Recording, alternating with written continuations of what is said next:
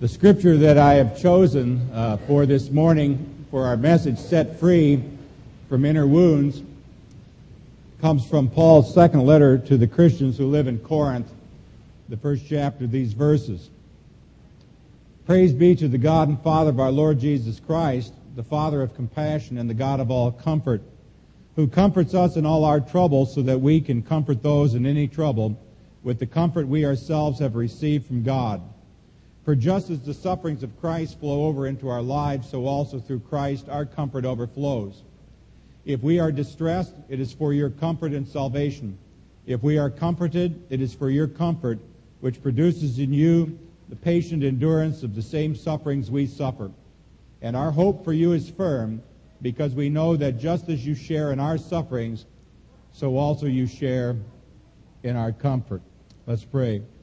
Father, I pray this morning that the words of our mouth and the meditation of our hearts will be found acceptable in you, O Lord, our rock and our Redeemer. Amen. I have been in the ministry for about 45 years now, about 25 as a pastor, and in that process I have talked to an awful lot of people. In fact, this last week I talked to even more people. In those times, I've learned some basic truths about life. I want to share two of those truths with you to begin this morning. Truth number one is this just about everybody has a hidden wound. Just about everybody, and I'm saying even here in this building this morning, just about everybody has an emotional scar from the past that still hurts, and it still hurts in a serious way. That's one truth. The second truth is this emotional scars generally take a lot longer to heal than physical wounds. But, friends, I'm also here today to announce to you the good news. The good news is this Jesus wants to heal the hidden wounds in your life, and you can start the process of healing this morning if you haven't already started it. You can start with the God who is described in Exodus 15 26. He talks about himself. He calls himself Jehovah Rapha. That's the Hebrew. Jehovah Rapha, it means, I am the God who heals. In fact, he says, I am the God who heals you of every disease, inside and outside. In Psalm 147, verse 3, he says, God heals the brokenhearted and bandages their wounds. There are those among us today who are brokenhearted and who have been brokenhearted for a long time. There are those among us this morning who have been wounded internally for a long time. But God says, I can take care of that. Well, you might be asking, well, how does God do that? How does God take care of the stuff that's inside? How do I have my hidden wounds healed? Well, I've got good news for you today because in our scriptures, in the Bible, God gives us five healing processes. Here's step number one. If you want to have your internal wounds healed, you need to reveal your hurt. It's just that simple. Tell somebody about it. In Psalm 39, there's a very interesting description of people who kind of hold on to their hurt. They internalize it. They bury it deep down so nobody ever sees it. But listen to what the psalmist says in chapter 39, verse 2. He says, I've kept very quiet about it but I become even more upset. I became very angry inside, and as I thought about it, my anger burned. See, what David whoever wrote this psalm was saying is that holding on to hurts is kind of like carrying hot coals in your heart. You're the one that gets burned. Hidden wounds don't heal, friends. Hidden wounds just fester. Hidden wounds then cause all sorts of problems in people's lives. I'm going to give you a couple examples. Some of you here are tired all the time. Now, I can say that because you're probably pretty typical of most people in America. You're just tired all the time. One cause, one cause of constant fatigue is using up emotional energy. Using up emotional energy on things like resentment and grudges and guilt and, and grief of your past. You spend so much energy dealing with the past that you have absolutely no energy left to deal with the present. Again, in Psalm 32, verse 3, it says, When I kept things to myself, I felt weak deep inside, and I moaned all day long. I also know something else about a crowd this size. Because you and I live in a sinful world, I have no doubt whatsoever that some of you sitting here this morning listening to me have been abused. You've been abused in some fashion by some people at some point in your life. And you know, when that happens, people respond to that in a wide variety of ways. Some people just try to forget it. You know, out of sight, out of mind is what they say. Some people try to run away from it, and they run away by getting drunk, or they do drugs, or they they sleep in beds that they ought not to be in. All kinds of nonsense like that. Some people try to just ignore it. Some people try to pass it off by blaming other people that it had nothing to do with me. That's them. There are some people who try to cover it up by feeling guilty or by somehow thinking that, well, it was my fault. But friends, when you do that, it's kind of like taking a, a, a Dr. Pepper and shaking it up. Sooner or later, when the lid comes off, you're going to explode, and you're going to explode all over everybody. So, step number one, I want to urge you today, is you got to be honest. And you have to be honest with at least three different people. You need to be honest with yourself. There's nothing wrong whatsoever with saying, hey, this hurt. This stinks. I didn't like it. This is me. I'm going to give you an example. I'm an adult child of alcoholics. I come from a long line of alcoholics. I know what that's like living in a family where people drink. I'm also out of a broken family. My parents were divorced at a very young age. I got to tell you, that hurts. It hurts in ways that you wouldn't think. My father also spent all of my growing up years in prison. It's no fun being labeled as a child of a jailbird. It's no fun having people say you're no different than your father. You're going to grow up and be just like him. Once a gangster, always a gangster. You know, sometimes we just plain simple need to own our problems and say, look, this is me. I don't like it. It hurts. I'm ashamed of it. I'm not over it yet. That's a good place to start. I know enough about alcoholism to know that the very first step is to step up and say, Hi, my name's Barry. I'm an alcoholic. By the way, I'm not. I'm just using that as an example. I don't want any parking lot conversations today. The second thing you need to do is be honest with God. You know, God already knows you're hurt, but you'd be surprised how many people don't think God noticed. You know, God saw it when you got hurt. God grieved with you when you got hurt. It's not going to surprise God if you actually be, uh, get honest with Him about the pain in your life or the shame in your life. But there's a third group of people that you ought to talk to. The Bible says that you ought to learn to be honest with at least one other person you trust. And I'm saying it's one other Christian person you trust. Uh, you need to tell somebody who's got skin and bones. And, and if you don't really feel that you have somebody in your life that you can trust, I'm going to offer myself. I just say, try me. But you got to start the healing process by admitting it to yourself, talking to God, and talking to somebody else. Here's step number two if you're going to be set free from your inner wounds, and that is to release the people who've hurt you. So you can't get well as long as you are harboring resentment. I mean, that's why you need to learn, learn to let go and let go of the right of getting even. You know, one of the most difficult questions I think I ever had to answer in my life was this one. Do I want to get well or do I want to get even with the people who hurt me?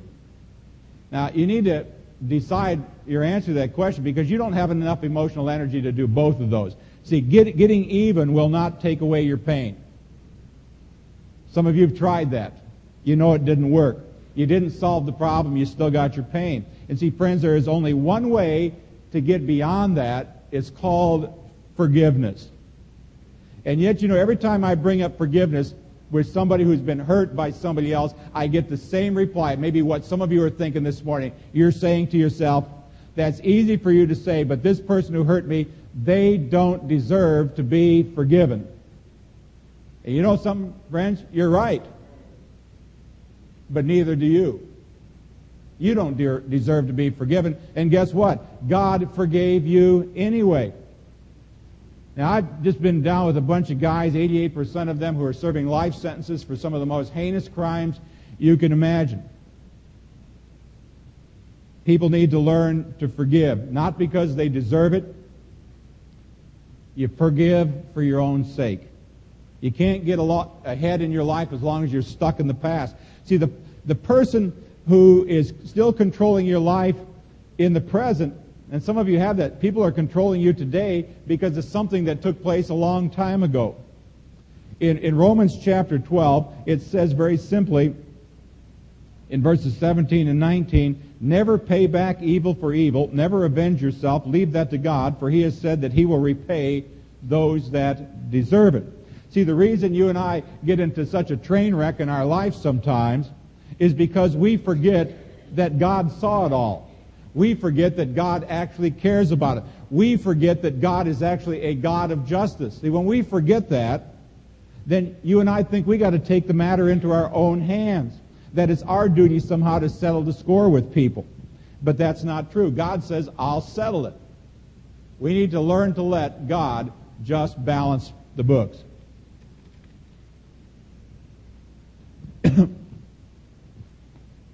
you see, friends, you can either spend the rest of your life trying to do it yourself, or you can just let God do it. And, and, and to trust that God is a God of justice. Not a single thing has missed God's watchful eye in your life, God is going to remember it.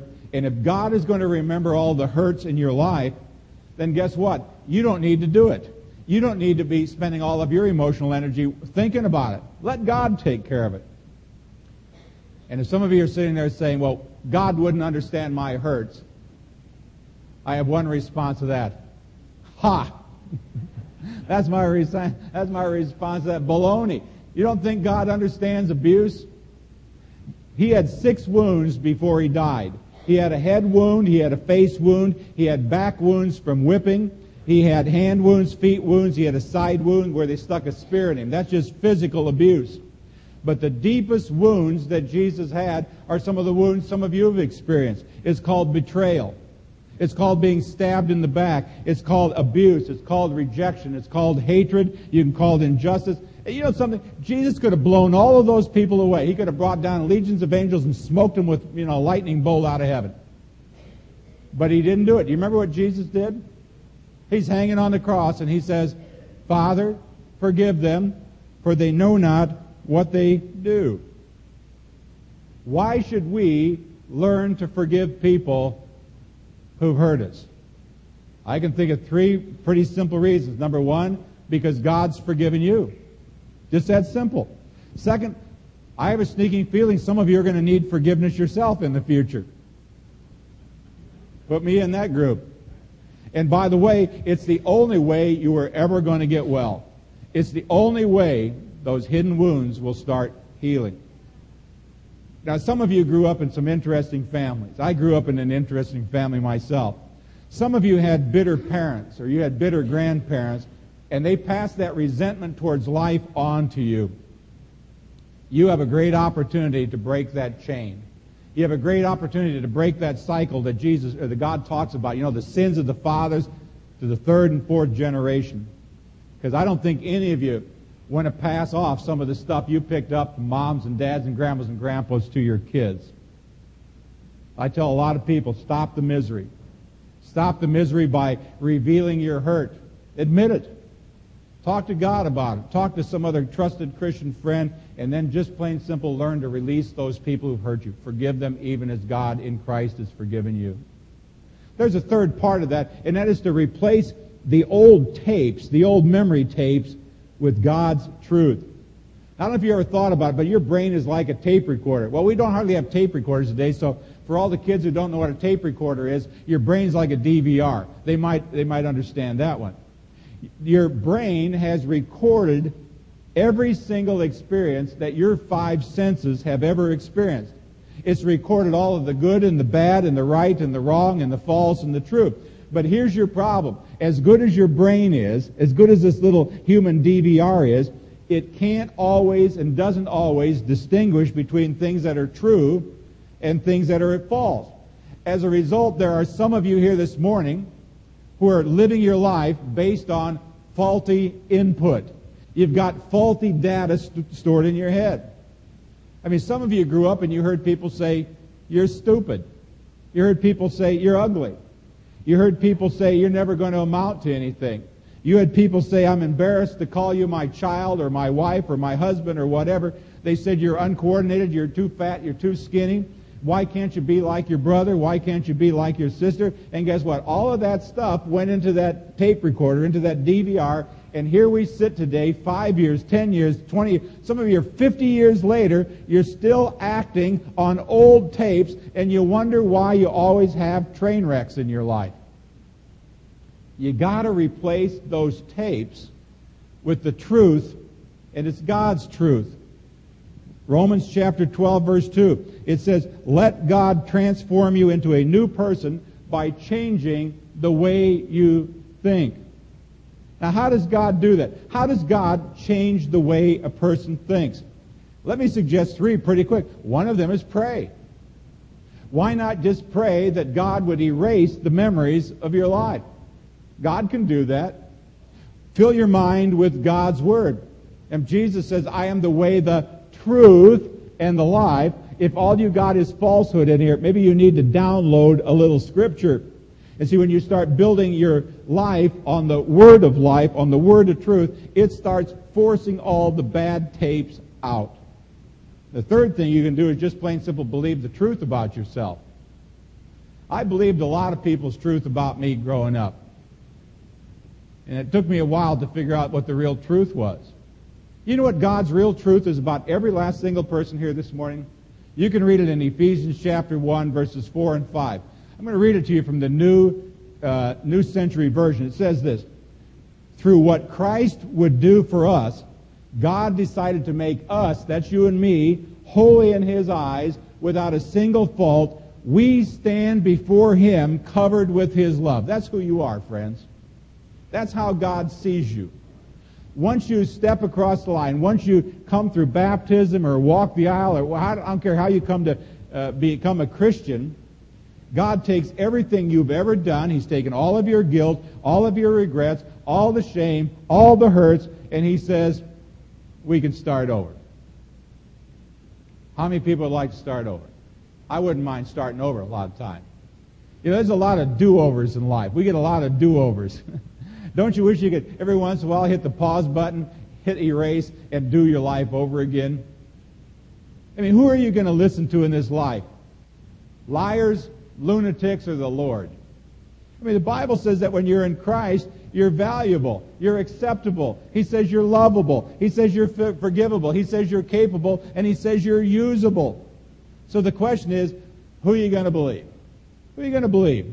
Liars, lunatics, or the Lord?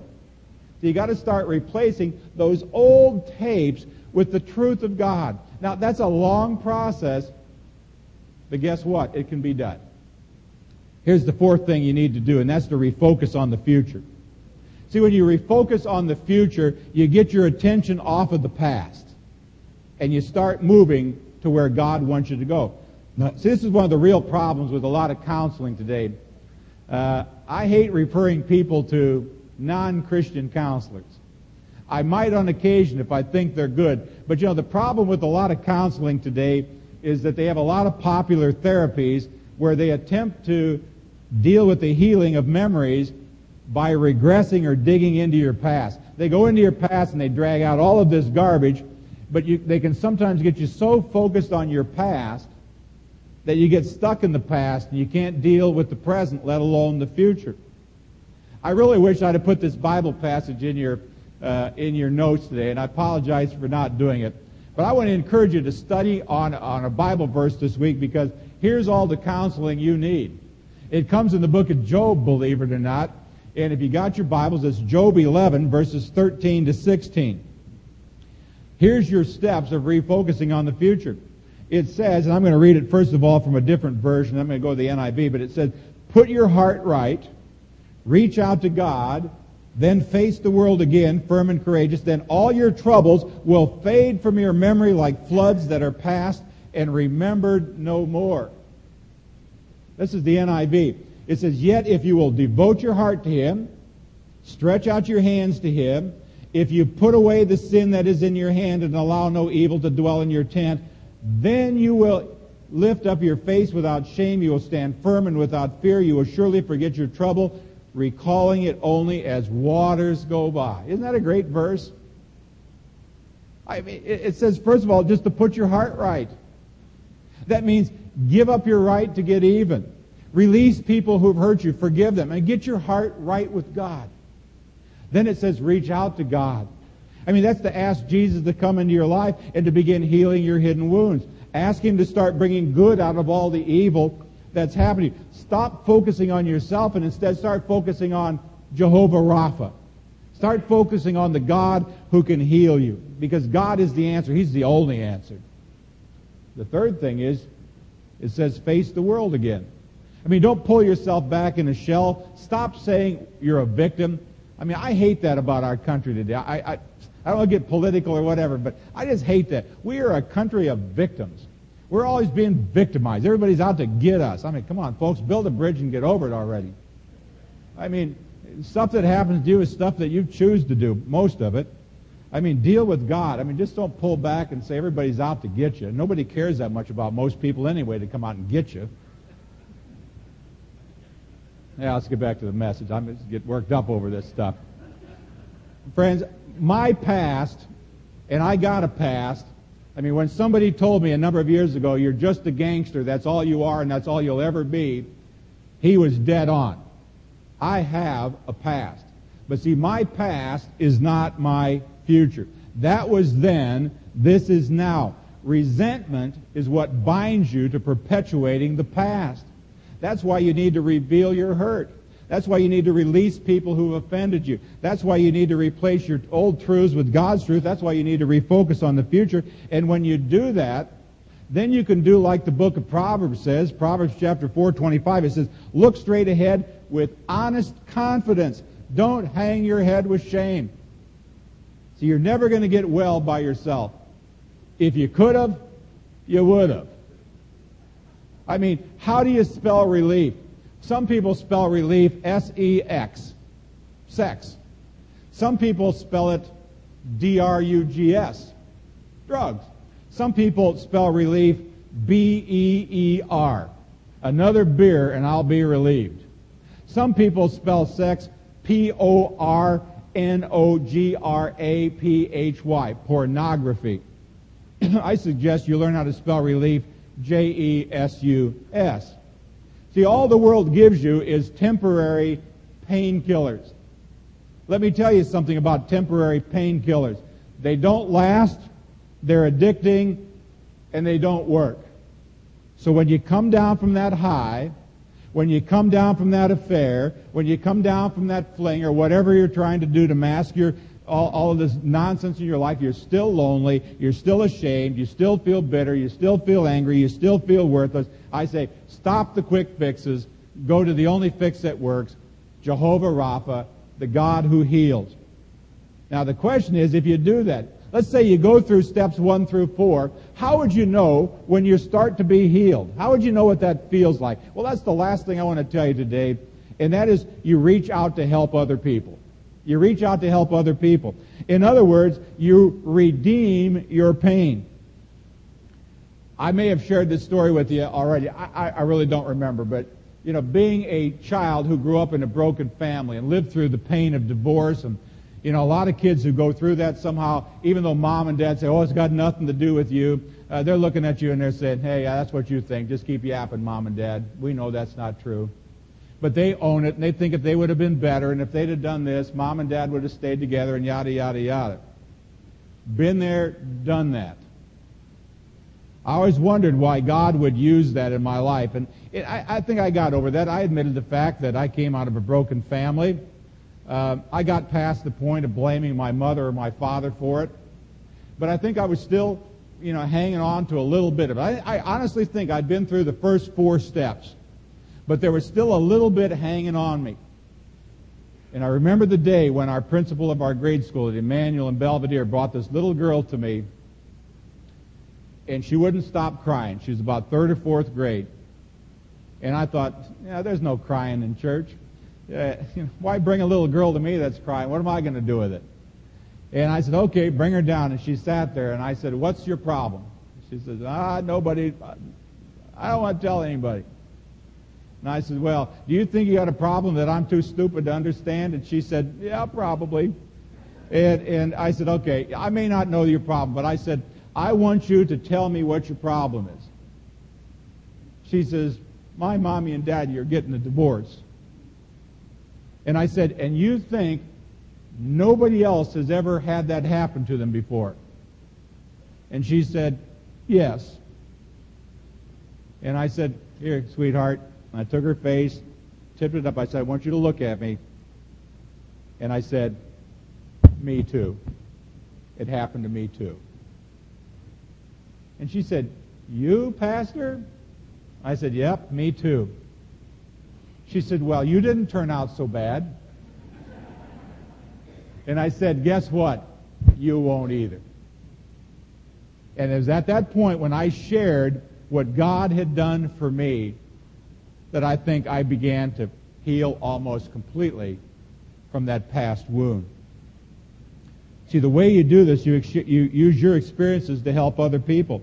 That's called ministry. And I think God, had, you know, God allows us to go through some terrible things in our life, but I think He can also take our pain and use it for other people's good. I read to you before from 2 Corinthians chapter 1 verse 4. It says God comforts us every time we have trouble. Why? So that when other people have trouble, we can comfort them with the same comfort we ourselves have received from God. Though some of you know what it feels like to lose a loved one. You've lost a child or a daughter. You've lost a mom or a dad, a grandma or grandpa. Some of you have, have gone through the experience of dealing with aged parents or aging parents. Some of you have had wayward children. Guess what? I mean, God isn't going to wish that on anybody, but God says, I can redeem that. And when you go through those steps, and you get down to the point to say, I can help one more person by sharing with them what God did for me in this case. That's really freeing. That's really healing. I mean, so you want to start over? Well, it's possible. 2 Corinthians 5.17 2 Corinthians 5.17 says, when someone becomes a Christian, he's a brand new person inside. He's not the same anymore. A new life has begun. See, what God is saying, I'm going to erase everything. Let's put new tapes in the tape recorder. Now, some of you have started the process. You've accepted Jesus in your heart. I hope you've moved beyond the fact that Jesus is just your Savior. Sad to say, a lot of people who populate the pews today, they've only got as far as Jesus is their Savior. They know He died on the cross. They know if they believe in Him, their sins are forgiven. But they've not yet met, made Jesus Lord of their life. That means they're willing to cut off all of that stuff that so easily entangles them in life. But see, once you got past the point where you accept Jesus as Savior and Lord, the next thing you got to start doing is revealing your hurt. Give it up. Don't hang on to it anymore. Release people who've offended you. Learn to apologize. Learn to seek forgiveness. I never had the chance to do that while my father was living, but I tell you, the Bible says, insofar as it's possible with you. I can remember releasing that as I stood in front of his casket at the very first funeral I ever did when I buried my father and to say, I can't ask for forgiveness, I can't get forgiveness for him. But you know what I can do is I can say to my Father in heaven, I release that. I forgive it. I don't want to carry that nonsense anymore. Some people, some of you this morning may still be living in your old life. Even though God has given you the power to start a brand new life. See, with the help of the Holy Spirit, that resident president, all of us can be set free. We really can be set free. It doesn't make any difference who you are. Doesn't matter where you've been. Doesn't matter what the scar.